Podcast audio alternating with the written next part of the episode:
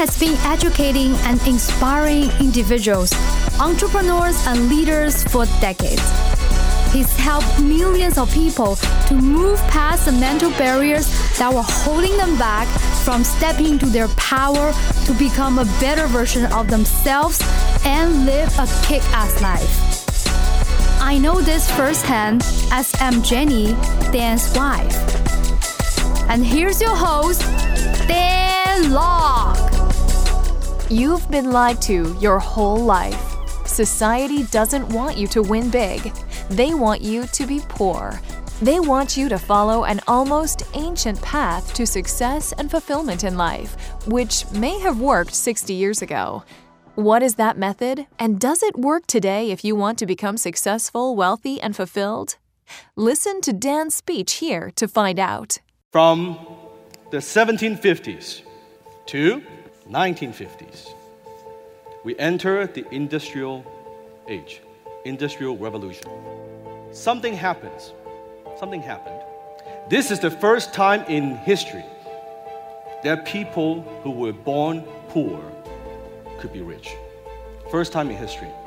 People who were born poor with no land, but they created something that made them rich. In the industrial age, machines equals wealth. Machines do more and more of the hard work. Thousands of years in the industrial age, and now we're transitioning to industrial age. All the farmers who were peasants, farmers, they have a little shack to live in, right? That's how it works. The industry, the industrial tycoons, and they say to the farmers, hey, instead of working every day, seven days a week, 14, 15, 16 hours every day, come work in my factory. You only work five days a week, only nine to five. You can take the weekends off. You and Eth will go to Palm Springs. Have a good time. You mean it? More than that, if you do that, you come, don't work in the farms, come work in my factory. By the time you get to 65, I will take care of you. Now, think about it. If you were a farmer, working all your life under the sun, seven days a week, someone comes along and make you this offer, what would you say? You say, sign me up. Let's do it. Sign me up. And then your life is about to change forever. And back then, Rockefeller, Carnegie, Henry Ford, JP Morgan, they became the richest people in the world because they created machines to make mass production possible. And what happens is this in the first time in history, a new class of people was born. That's the middle class. For the first time in history, now people have extra time. They have extra income. Because before working every day, nothing to do. Now they've got weekends. And they've got to do something with that extra time or extra income. So maybe they'll go away a little bit, take a little vacation. So now, not two classes. You have what? The poor, you have the middle class, and then you have the rich. Another thing that was born, a new revolutionary concept was born, and that is called retirement. Retirement was born out of the industrial age. I'm going to work at this job, nine to five, for 40 years. If it's good, then I'm going to retire. That's the concept from the industrial age. And what happens is this you go home and you talk to your family. So imagine Joe working in the factory, right? One day the manager comes to Joe and say, "Hey Joe, you are doing a very good job in the factory. You're Doing things, you're productive. Here's what we're going to do." The manager tells Joe, "Why don't I send you back to school, get some education? If you do that, you come back. I'm to give you a raise."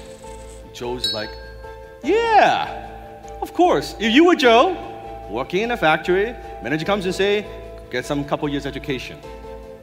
I'm gonna give you a pay raise. So you don't need to work in a factory anymore.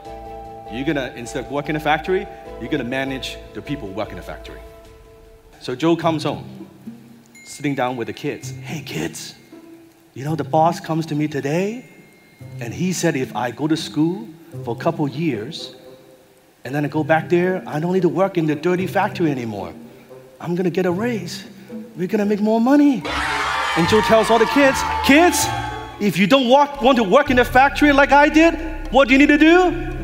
You gotta go to school. All the children are quiet while they read. You gotta get good grades. So you don't need to like work in a factory like your dad did. These boys are slagging.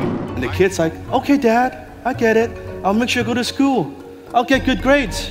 It's working. He's now managing the people who works the machines. A couple years later, the manager goes to Joe, hey, Joe, you're doing such a phenomenal job. Tell you what, why don't you go back to school for two more years? Get an MBA.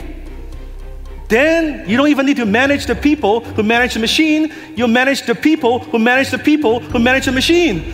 And I'm gonna pay you double what you're making right now. Joe is like, what is he gonna say? Sign me up. Went back to school for two more years. Graduate. Now I have that piece of paper. Now Joe's making twice as much. Managing the people who manage the people who manage his machine. And Joe goes back and sits down with the kids at the dinner table again. Kids, holy shit. You know what? Not don't just go to school for four years. Go to school for six years.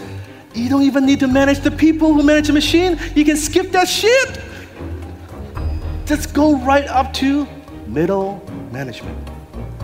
You can skip all of that. Does that sound familiar? That's where the concept was born from the industrial age. At the time, the key to success in the industrial age was traditional education. If you don't have a good job, you won't succeed.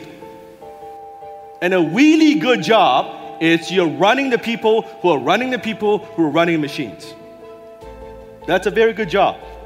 You work 40 years, five days a week, retire, they take care of you.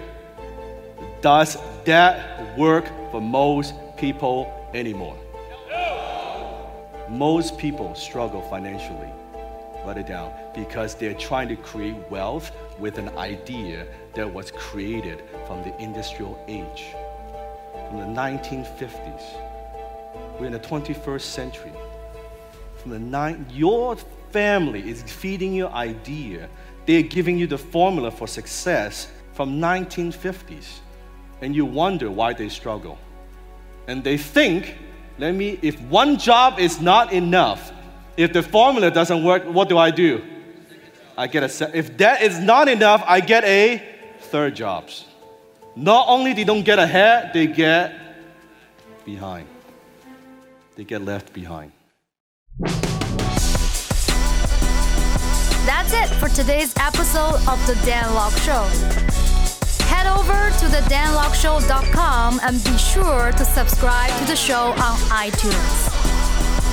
You are guaranteed to expand your thinking, your network, and your network. So be sure to subscribe to the show today. Dan also has a gift for you. Go to www.danlokshow.com because there are bonuses when you subscribe.